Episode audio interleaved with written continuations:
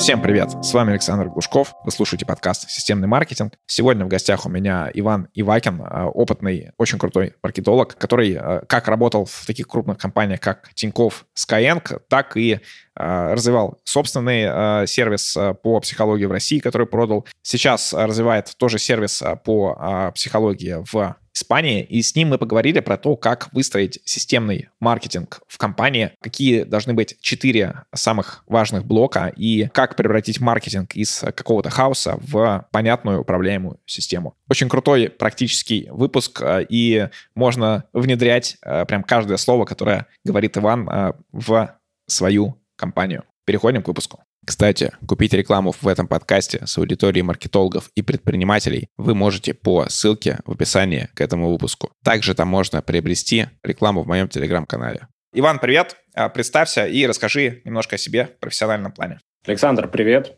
Меня зовут Иван, я маркетолог, занимаюсь маркетингом 15 лет. Раньше руководил частью маркетинга в компании Skyeng, э, занимался продвижением банка Тинькофф. В какой-то момент создали с э, партнерами свой сервис по психологии, вывели его на выручку 16 миллионов рублей и продали инвесторам группы компании Викио. Сейчас я живу в Барселоне, развиваю сервис по психологии на рынке Испании. Очень круто. Э, такое лаконичное и четкое, понятное представление. А мы сегодня с тобой будем говорить про то, как предпринимателю выстроить э, сильную команду маркетинга для того, чтобы прибыль росла, удваивать ее, утраивать и так далее. А, и вот образование команды — это такая достаточно сложная а, история, а, с которой э, агентство помогут вряд ли. Есть, естественно, какие-то сейчас наставники, там, помощники, менторы и так далее, и среди таких э, инфобизнесменов, и среди э, хороших э, таких твердых специалистов из жизни. Вот. Э, и я думаю, что ты больше относишься ко вторым, э, так как у тебя классный опыт, э, ты видел большие команды, ты выстраивал маркетинг в своей компании, выстраиваешь еще раз. Вот, так что будет интересно с тобой про это пообщаться. Давай э, для начала обсудим, какие вот есть такие базовые, не знаю, категории или вот блоки, э, на которые стоит обращать внимание при формировании команды по маркетингу. Да, очень важно а, сразу рассмотреть такую конструкцию, то, что мы сейчас э, говорим о том, как именно предпринимателю управлять э, командой маркетинга. Да? То есть это мы не рассматриваем как именно, как директор по маркетингу управляет командой, а мы сейчас говорим про то, как именно предпринимателю это делать. По сути дела, у предпринимателя есть э, не так много рычагов э, прямого воздействия на это управление. Вот я так выделяю четыре составляющих такого эффективного управления маркетингом и увеличения чистой прибыли. Первая составляющая – это сильный директор по маркетингу. Это тот человек, с которым предприниматель взаимодействует напрямую и инициирует какие-то решения и получает результат через него, а директор по маркетингу дальше уже привлекает команду. Вот вторая составляющая — это некая система проведения быстрых тестов гипотез, не номинально придуманная, что она у нас есть, а реально работающая. Третья составляющая — это все решения принимаются на основе цифр, не на основе там каких-то ощущений, а на основе цифр. И, конечно же, четвертая составляющая, чтобы все это работало, чтобы система проведение быстрых тестов работало, чтобы были видны решения на основе цифр. А, конечно же, нужен регулярный менеджмент. Это система, когда выстроена четкое прозрачное взаимодействие между директором по маркетингу и непосредственно самим предпринимателем. И вот, вот это четыре основные составляющие, которые вот так делают. Супер, давай каждый из них пройдем. Первый ты упомянул, что нужен сильный директор по маркетингу. Как считаешь ты вот э, первое качество такое, что он э, сильный? Какой подход ты бы посоветовал вообще предпринимателям растить изнутри такого человека, либо брать откуда-то с рынка, там, человека, который поработал в крупных компаниях, у него высокая насмотренность. Э, вот. Я по себе вот скажу, что э, я человек, например, такой вот с рынка, у меня большая, огромная насмотренность в маленьких компаниях, в больших, там, стартапах, э, в компаниях, где регулярный менеджмент. Я понимаю, что какие-то вещи я знаю действительно шире, чем человек, который работает там в одной компании на протяжении там пяти лет, например, или в одной сфере. Вот. Но при этом углубиться а, в а, все процессы невозможно, а, в какие-то там совсем глубинные детали. И поэтому для меня, например, это такой ну, интересный вопрос, как предпринимателю выбирать, что ему актуально. Очень важно подбирать такого человека, у которого уже есть твердый результат. И желательно, чтобы этот человек, директор по маркетингу, он раньше работал в той нише, в которой вы развиваетесь. Ну, то есть я не сильно видел очень много успешных э, примеров, когда человек, не знаю, там раньше работал в корпорации, занимался продажей, я не знаю, сникерсов, условно говоря, на, там, на всю Россию, а потом он пришел в инфобизнес и сразу вам показал какой-то большой результат. Э, это скорее исключение, нужно будет обучать человека за свои средства мы, например, берем человека, который не из нашей ниши, и мы его э, обучаем за свой счет. Да? Фактически это не очень подходящая стратегия, по моему мнению, и опыт на практике показывает то, что нужно брать того человека, у которого есть твердый результат в увеличении выручки, привлечении целевых заявок, выстроении э, отдела маркетинга, управлении им, а в той сфере, в которой вы занимаетесь. Это первая составляющая. Кто-то может сказать, что а если у меня уникальная ниша, я все равно глубоко убежден, то, что на данный момент э, мега уникальных ниш не так уж и много осталось, и всегда можно найти какого-то около э, такого целевого человека, который занимался Э, вашей темой. А вторая составляющая – это очень важно, чтобы вы совпадали по энергии, чтобы вам было комфортно работать с этим человеком, потому что маркетинг – дело такое, когда вы привлекаете директора по маркетингу, ну, по сути дела, он в чем-то становится не просто наемным таким менеджером, да, а неким партнером, который будет влиять напрямую на то, как будет увеличиваться выручка и чистая прибыль. А, поэтому очень важно на уровне чувств, ощущений, комфорта понять, насколько вам будет комфортно двигаться с этим человеком, прям задаться вопросом, а насколько мне с ним будет интересно и комфортно двигаться ну, на протяжении, не знаю, трех-пяти лет. Если на первых этапах есть какие-то составляющие, которые вам явно не нравятся, то это не иллюзия, нужно к этому прислушаться, даже если у специалиста очень крутой опыт, но это важная составляющая, потому что будет очень много встреч, будут э, моменты, когда будут э, возникать какие-то проблемы, неурядицы, и очень важно, чтобы вы умели договариваться и решать эти все вопросы. Третья составляющая – это в целом понять, какие мотивы э, у этого человека, какие у него цели, и понять, как вы можете эти цели Э, помочь э, достичь человеку. То есть, э, понимая истинную мотивацию и давая этому человеку удовлетворять эту мотивацию, человеку будет выгодно с вами долго взаимодействовать. Вот. И, соответственно, еще у меня есть такая хорошая практика, которую мы практикуем с клиентами и я у себя ее в компаниях практикую, это когда мы берем человека на топовую должность сначала на проектную работу. Мы ему не даем полностью, например, должность, все, ты завтра выходишь директором по маркетингу. Мы ему даем какую-то определенную часть, наделяем полномочиями, говорим, вот тебе такие-то ресурсы, какие нужны, он обозначает, он действует и показывает какой-то результат. Результат может быть не всегда вот прям в увеличении выручки в моменте, но в целом условно говоря, за неделю-две недели мы можем понять, насколько нам будет комфортно взаимодействовать. Я вижу, как человек принимает решения, как он действует, как мы с ним взаимодействуем, э, что очень важно для дальнейшего выстраивания коммуникации.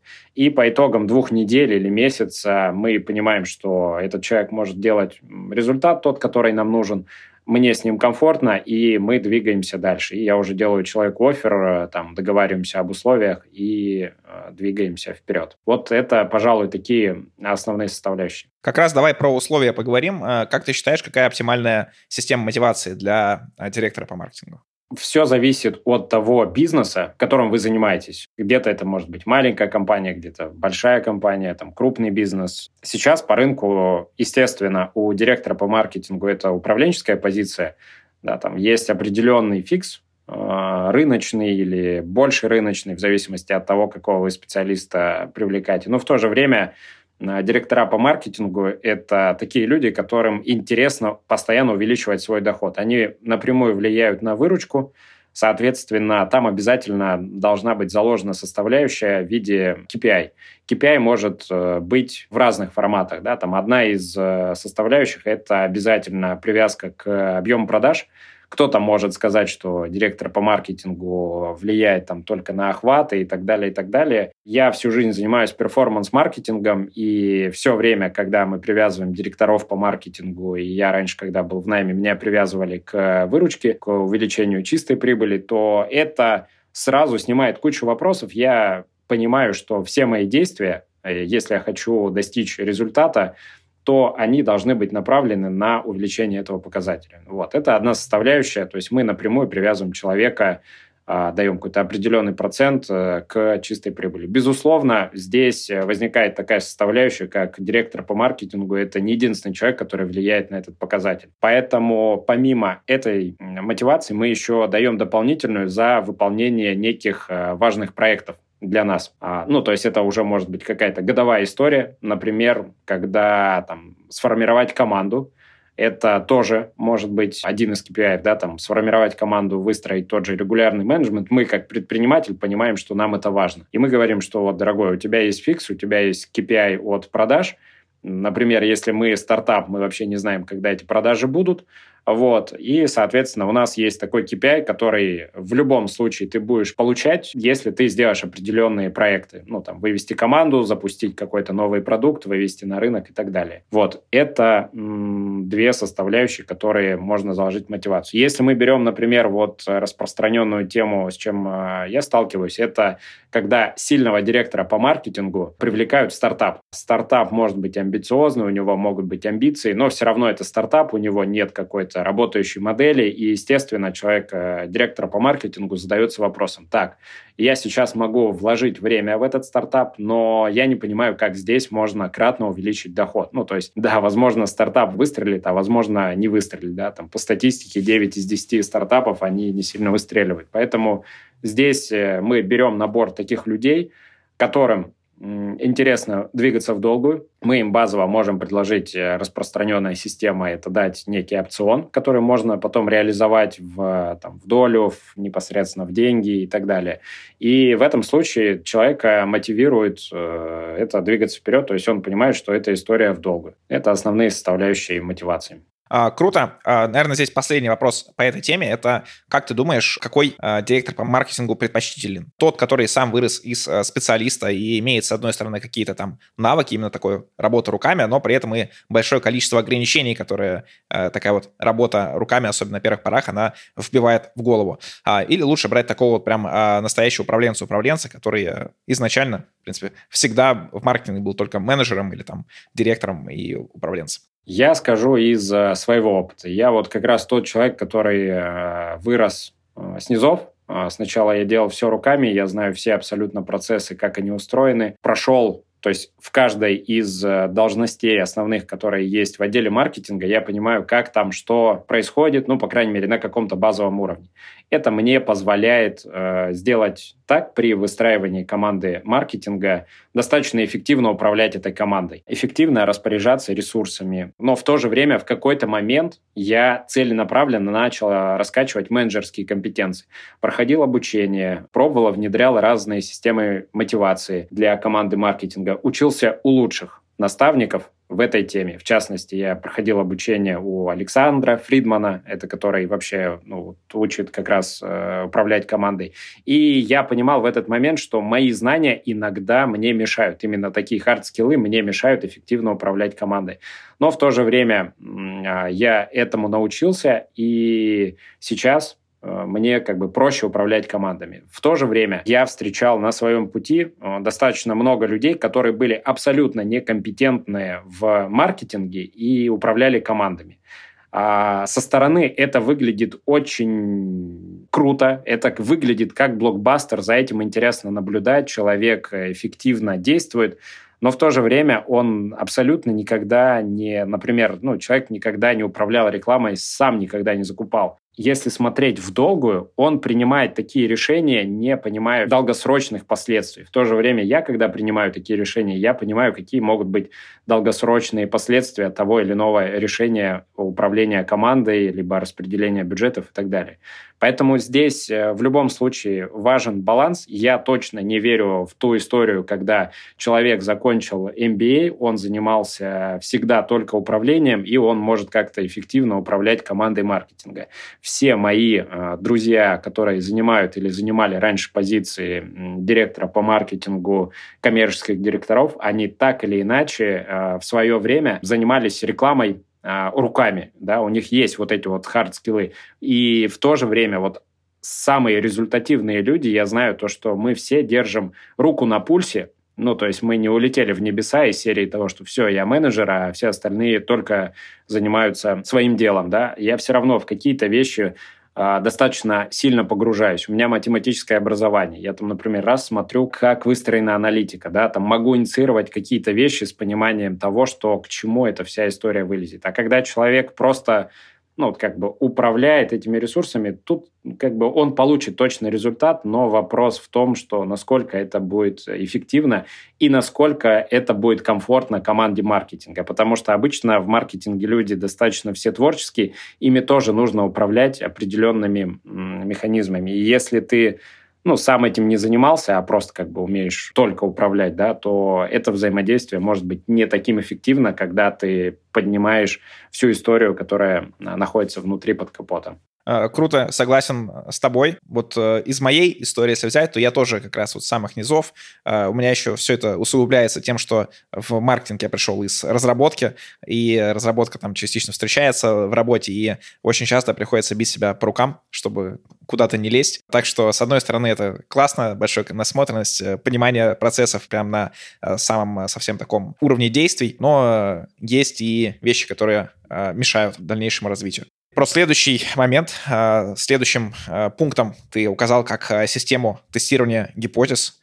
Вот вообще тестирование гипотез — это такой, мне кажется, полу э, процесс, который э, все про него говорят, как, например, про сквозную аналитику, что вот э, такая история должна быть, это даже системное тестирование гипотез, когда мы всегда точно знаем, у нас есть э, бенчмарки по каждой из гипотез, мы их прям регулярно тестируем, но в реальности я не видел отлаженной системы тестирования гипотез ни в одной из компаний, которые я видел изнутри.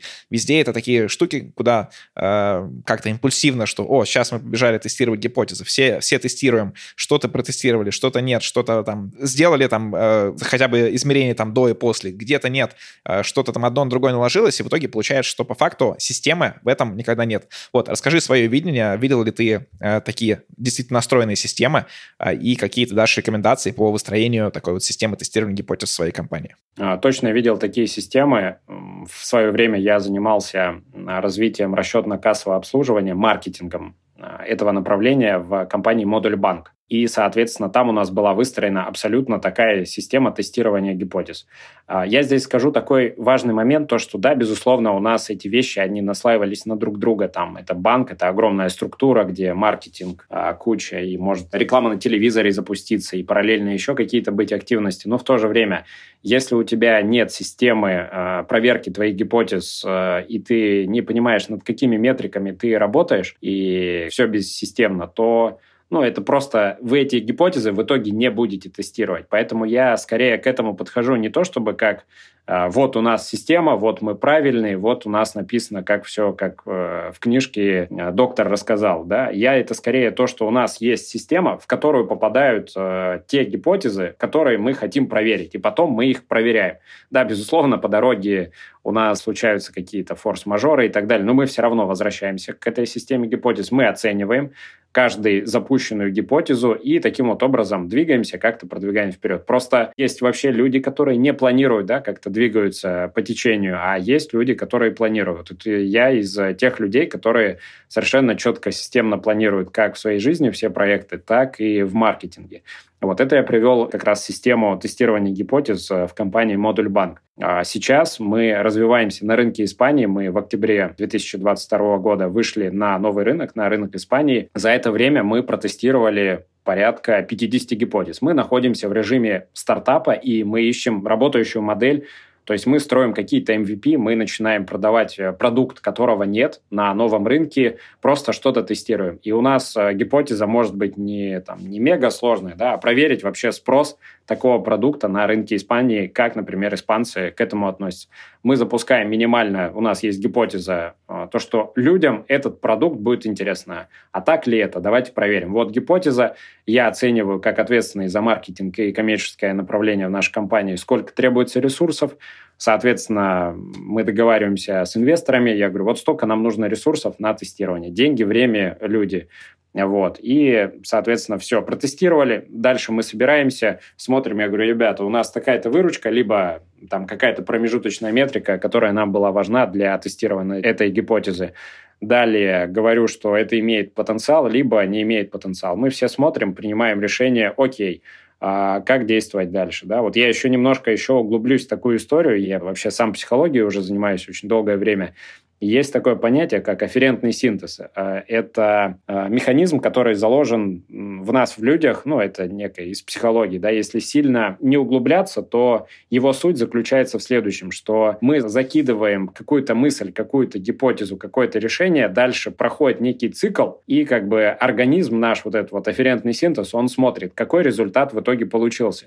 И дальше ты как бы посмотрел на этот результат, и дальше что происходит? Обычно мы как принимаем решение? Либо мы можем вообще сказать, что э, дальше это не продолжаем, и тут начать себя винить, я не такой, рынок не такой, ну и так далее, у каждого свое а можно просто автоматически посмотреть на это, сказать, хорошо, мы сделали такую-то гипотезу, она, скажем, не сработала так, как мы ожидали, что можно изменить в этой конструкции минимально и зайти на второй круг, чтобы она сработала и принесла ожидаемый результат. Так устроена вообще все развитие э, любого вида и любого проекта. И, по сути дела, мы вот, например, сейчас э, в своем проекте руководствуемся исключительно этой историей.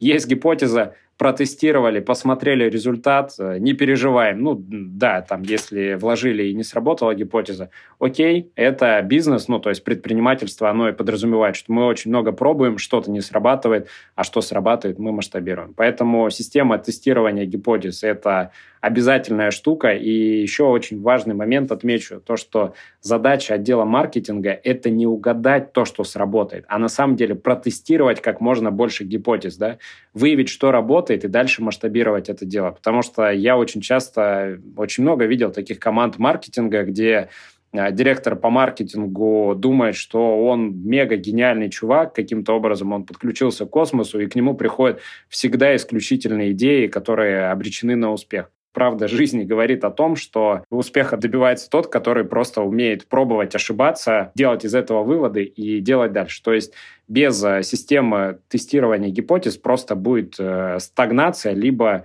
можно будет надеяться на какой-то случайный успех.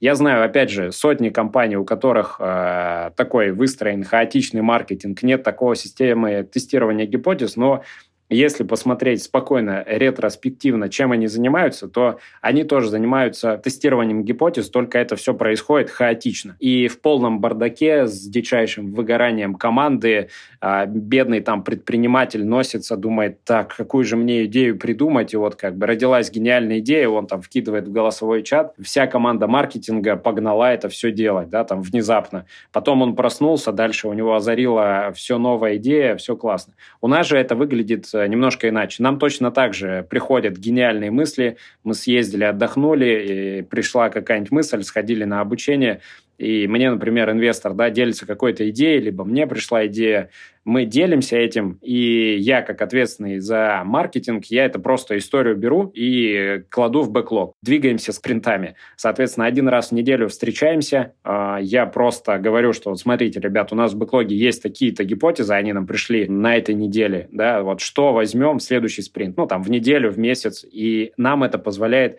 снять массу вопросов о том, кто гениальнее в компании и так далее. Наша задача сделать результат. Моя задача ответственного за маркетинг, увеличить количество прибыли и сделать так, чтобы это все работало. Поэтому система тестирования гипотез кратно повышает э, эффективность и кратно повышает э, вероятность того, что чистая прибыль будет расти и расти. А, круто. Видно, что это все много раз прошло через тебя. То есть ты пропитан этой историей и действительно системный человек. А давай здесь еще а, такое вот небольшое сообщение оставим тем предпринимателям. Есть вот такие предприниматели. Их можно назвать скептики, а можно а, те, у кого сам их бизнес — это что-то достаточно твердое. То есть часто бывает, что там, не знаю, какие-то оптовики. Вот ты товар либо поставил, либо не поставил. Там нет какого-то третьего. Маркетинг — это все-таки вот как раз вот это тестирование гипотез. Но вот людям, которые всю жизнь работали в парадигме каких-то твердых товаров, а, им это а, непонятно. То есть а, вы же, вот ты же крутой директор по маркетингу, я плачу тебе много денег, а ты а, в этой области работаешь уже там 5 или 10 лет, ты и так все знаешь, какие тебе гипотезы тестировать, что ты на мои деньги будешь а, вот сейчас вот учиться и транжирить мой бюджет. Что бы ты сказал таким предпринимателям? Ровно тоже скажу, что и раньше говорил. Рынок меняется с каждым днем. У нас технологии появляются просто каждый день. Сегодня Wildberries такой, завтра такой. Пришел новый конкурент, тебе нужно перестраивать свою стратегию маркетинга. То, что работало месяц назад, сейчас может не работать. Любой э, продуктовик, по крайней мере, с теми ребятами, которые мы работаем по направлению Wildberries, они все что-то суетятся, они постоянно думают, какой бы нам продукт новый вывести, как бы сделать маржу побольше, как бы его продвинуть, как изменить э, описание, там, картинки изменить. И это тоже система тестирования гипотез. Просто еще раз говорю, что очень многие люди делают это спонтанно, хаотично, а на вот эту спонтанность, хаотичность уходит очень много времени и ресурсов. Я просто сторонник такой истории, что мы это все делаем для того, чтобы счастливо и кайфово жить мы это зарабатываем деньги, выстраиваем эффективные процессы не потому, что это все как бы нужно и в книжке написано. Это просто позволяет высвобождать кучу драгоценной энергии для того, чтобы подумать, просто выделить себе время для того, чтобы было подумать, так, а как можно увеличить э, выручку в два раза? Что для этого нужно сделать? Это в любом случае будет э, какое-то тестирование гипотез. Ну, а если как бы человек ничего не тестирует, ну, то есть, словно говоря, он там сидит на тендерах, выполняет госзаказы, то, естественно, ему это не нужно, да, там, система тестирования гипотез. Ну, хотя, опять же, же, как этому подходить, да, там, вот есть такая в компании Toyota в Японии система Kaizen, да, там, Kaizen планирования, Kaizen распределения ресурсов. Система Kaizen — это система непрерывного усовершенствования той технологии, которой ты занимаешься. Казалось бы, что такого? Toyota придумали новую машину Toyota Camry, они ее штампуют уже, я не знаю, там, 50 или сколько лет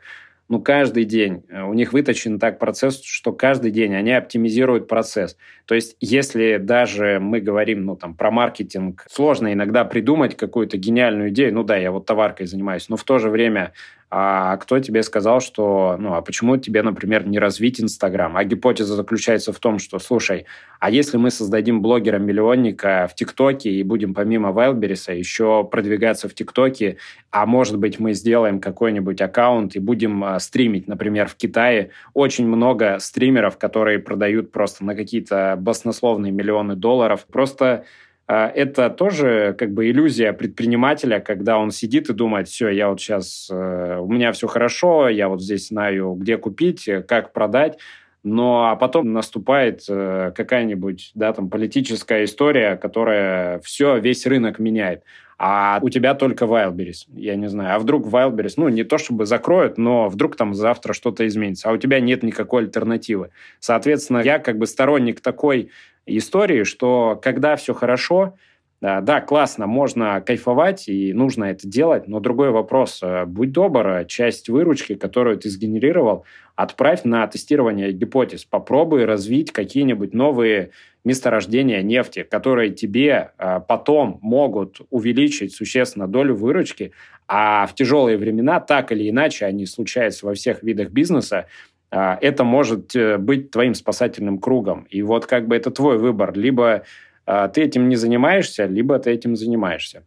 А мне кажется, даже если ты сидишь на тендерах, э, все равно вполне можно тестировать гипотезы, потому что подготовка к тендеру — это всегда такой с высокой стоимостью процесс, и, может быть, нужно улучшить э, скоринг тендеров, чтобы искать, например, те, куда точно не нужно заходить, потому что вот там вы точно не выиграете. И это уже будет вам экономить э, время, деньги, и чем точнее вы будете определять э, тот тендер, который вы можете выиграть и на что тратить силы, тем больше вероятности, что будете его выигрывать и не тратить время на э, всякую ерунду. Давай к третьему блоку перейдем перейдем. Это решение на основе цифр. А что ты э, подразумеваешь под этим пунктом? А расскажи немножко подробнее. Я работаю напрямую с лицами, принимающими решения. Это, как правило, собственники, предприниматели, э, C-level, топ-менеджеры. Соответственно, эти все люди э, заточены на результат. Результат очень легко оцифровать в цифрах. Если этого нет, если нет этой оцифровки, то очень сложно принимать решения и вообще оценивать эффективность, туда мы двигаемся или нет. Раньше, когда я пришел только в маркетинг, я ошибочно полагал, что маркетинг — это про крутые идеи, красивые креативы, большие охваты, но как бы цифры — это что-то вторичное. А оказалось на самом деле, что маркетинг, безусловно, это про большие охваты, крутые картинки, но прежде всего это цифры. Ты гораздо ценнее становишься для предпринимателя и более понятен предпринимателю, с тобой хочется взаимодействовать, когда на встрече, на регулярной встрече ты говоришь о том, как увеличить выручку, а не о том, как э, сгенерировать еще тысячу заявок. Это совсем другой уровень мышления. То есть я просто в какой-то момент задался вопросом, я говорю, окей, мои клиенты – это предприниматели, что для них важно? Для них важно получать, извлекать из э, бизнеса прибыль. Соответственно, я понял, что при общении с э, этой целевой аудиторией я буду выстраивать работу таким образом, что мы в первую очередь будем смотреть эти показатели. Безусловно, промежуточные метрики в виде там, заявок, э, воронки, продаж и так далее, это никто не отменял, но это уровень ниже, это как раз ответственность там, директора по маркетингу.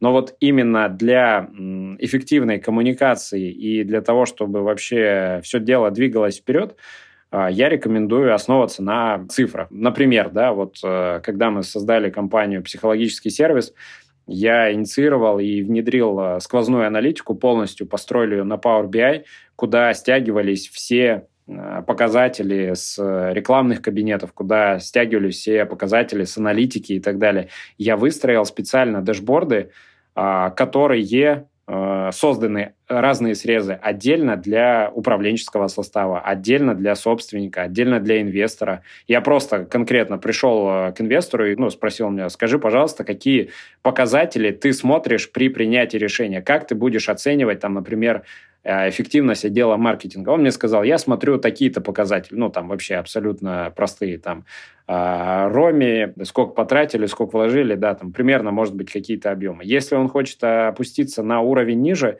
то, соответственно, он просто идет к аналитику или там к директору по маркетингу, мне, говорит, нужен такой-то срез посмотреть. Э, я это говорю к тому, что директор по маркетингу сам может инициировать эту историю и как бы, ну, немножко проказдевить своего заказчика. Ведь когда мы взаимодействуем с предпринимателями, по сути дела, это и является нашим заказчиком. И как бы создать такие э, дашборды, это как ввести систему координат, э, по которой мы ориентируемся. Потому что если мы изначально об этом не договоримся, то все эти встречи будут похожи на кружок э, юных дарователей, которые каждый меряется своей гениальностью, что не ведет, в общем-то, к решению задач.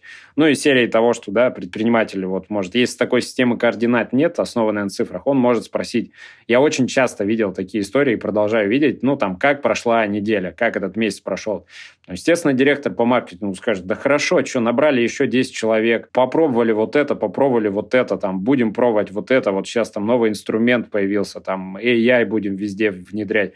Ну, как бы предприниматель сидит, ну, вроде разумно, вроде что-то делаем в тренде, да, ну, вроде как-то выручка растет, там, я не знаю, ну, что-то делаю, да, а на самом деле это все иллюзия, а, потому что маркетинг – это про цифры, ну, то есть, по крайней мере, перформанс-маркетинг, вот то, чем я, какими направлениями занимаюсь, ну, теми направлениями, проектами, которые я занимался, это Skyeng, Тинькофф, алгоритмика, это везде, прежде всего, оцифрованные все результаты, вся воронка продаж. Если предприниматель встречает такую историю, ему директор по маркетингу сам не инициирует внедрение такой отчетности на разных уровнях, то это возникает вопрос. Я бы здесь рекомендовал предпринимателю инициировать, сказать, дорогой, давай мы создадим такие отчеты, на которые мы сможем ориентироваться и отталкиваясь от которых мы будем смотреть результаты. Мне важно видеть там выручку, такие-то показатели, там, ретеншн и так далее, в зависимости от бизнеса. И дальше уже директор по маркетингу это как-то внедряет, там, привлекает аналитиков, которые помогают ему это сделать. В то же время хорошо, если директор по маркетингу к вам приходит на какой-то из первых встреч, когда вы его только взяли или в какой-то момент там, после прослушивания этого подкаста он приходит и инициирует, говорит, ребят, нам нужно это сделать, то не относитесь к этому как к пустой трате времени и денег. Да? Это очень важный показатель. Ведь для меня это очень хороший такой пример, когда мы все вводим автомобили, мы садимся за автомобиль. Первое, что мы смотрим, это на приборную панель. Там указано, какой скоростью мы едем, там указан уровень масла, ну, то есть какие-то критичные показатели, на основе которых мы принимаем решение. Элементарно, да, уровень бензина, мы доедем до туда, до нашей точки Б, либо не доедем. Решения на основе цифр позволяют просто управляемо увеличивать э, чистую прибыль. Окей, и переходим к э, следующей заключающей части, это про регулярный менеджмент. Э, в принципе, мне кажется, регулярным менеджментом было пронизаны все предыдущие части, и он, наверное, является такой вот надстройкой над первыми тремя блоками, с помощью которого всем этим ты управляешь.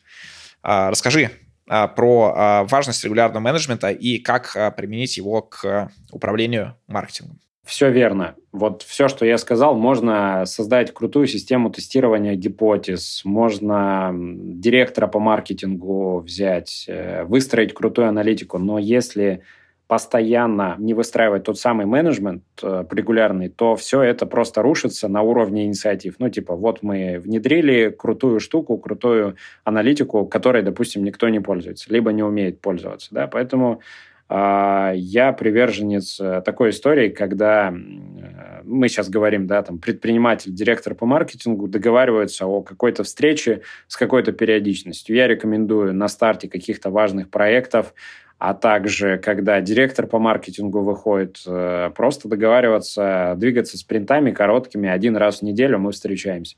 Кто-то из предпринимателей может сказать, это очень большая роскошь, типа я взял э, человека, он там должен все сделать, зачем я буду туда лезть? А я считаю по-другому, ну и как бы опыт э, показывает по-другому, потому что те предприниматели, с которыми мы взаимодействуем, получают больше результат, чем те предприниматели, которые берут директора по маркетингу и как бы на авось. Ну, он, наверное, умный, он там справится. Эти встречи прежде всего нужны для того, чтобы директор по маркетингу больше смыслов уловил от собственника, больше понял, э, куда направлять маркетинг. И именно на этих встречах предприниматель, собственник, генеральный директор, он делится своим видением, у него все равно есть какие-то решения. Ну, так или иначе, человек создал этот бизнес, он так или иначе, ну, как бы более компетентен в истории бизнеса. И, соответственно, а, цель этой встречи как раз э, мэчится потому, что получилось, э, не получилось, и просто намечать какие-то дальнейшие шаги. Когда проект уже поставили на рельсы и так далее, там можно э,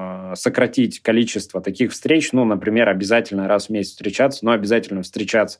Причем классно встречаться уже как бы по оговоренной схеме, чтобы это не было каким-то бесконечным разговором из серии того, что вот мы внедрили аналитику, первое, что мы смотрим, это показатели, второе, что мы смотрим, что мы сделали из э, гипотез высокоуровневых, да, о которых договаривались, что там вообще как сработало, обсуждаются, какие еще есть инициативы, то есть, например, директор по маркетингу выносит эти инициативы на рассмотрение, и далее уже принимаются решения. Ну, то есть э, без этого это просто будет хаотичная работа, которая может принести результат. Но если мы говорим о каком-то системном бизнесе, который строится на годы вперед и хочет э, получать э, много выручки, то система регулярного менеджмента, она просто must-have.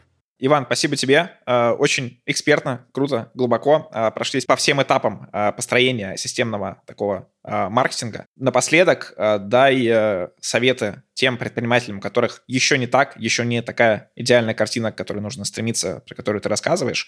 А, с чего начать? Вот если у вас пока что такой хаотичное тестирование гипотез, хаотичный отдел маркетинга, когда тебе рассказывают на синках про то, сколько наняли людей, а не какие получили там количество лидов, выручки, прибыли и так далее. Вот какие должны быть первые шаги переходу от э, состояния хаоса к состоянию системы? Хороший вопрос. Самое важное в бизнесе для любого предпринимателя, который заинтересован в увеличении чистой прибыли, это цифры. И первое, что бы я инициировал как предприниматель, я бы инициировал ту историю, чтобы у нас появилась какая-то система отчетности. Вот просто какая-то система координат. Мы просто договариваемся, так, ребят, Следующая встреча у нас, например, с директором по маркетингу, следующая встреча у нас проходит следующим образом. Вы готовите отчет, который мы регулярно смотрим. В этом отчете должны быть такие-то метрики, такие-то показатели. Вы рассказываете на следующей встрече, а, как те инициативы, которые вы делаете, те проекты, которые вы сейчас ведете, как они влияют на увеличение этих показателей это не должно быть э, поркой в первый момент, ну, то есть это не цель показать, что все идут не туда, это цель начать разговаривать на языке, который ведет к результату. У людей тоже перестраивается мышление. Там может так получиться, что какой-то директор по маркетингу взбунтуется от внедрения этого, скажет, ну, что вы там... Ну, опять же, это если говорим про предпринимателя, да, если его виженом смотреть, то директору по маркетингу, я скажу так, выгодно, когда нет такой системы. Им тяжелее управлять, он весь такой пушистый, ну, в плане того, что за что его спрашивать, если эти показатели не оцифрованы. А тут он попадает в зону риска, придется что-то делать, придется что-то крутиться. Поэтому здесь очень важно тоже такой момент понимать. Ну, кто-то может не справиться с этим, да. Поэтому первое, что я бы внедрил, это какую-то базовую отчетность. Не обязательно собирать э, все там автоматизировано. Это уже потом, вторично, да, когда вы почувствуете вкус этой истории. Но базовое это вот, ребят, цифры, а еще инициировать, ну, вот эту вот регулярную встречу хотя бы один раз в неделю и самому с этой встречи не сливаться. Потому что я очень часто видел, когда предприниматели на эти встречи, они как бы так, у меня есть дела поважнее, я сейчас вообще там лучше, побольше продам, ну, не знаю. А это им кажется как будто бы не всегда интересно, хотя на самом деле это их тоже ответственность. Всем спасибо за внимание, подписывайтесь на мой телеграм-канал Глушков, нижнее подчеркивание, блог.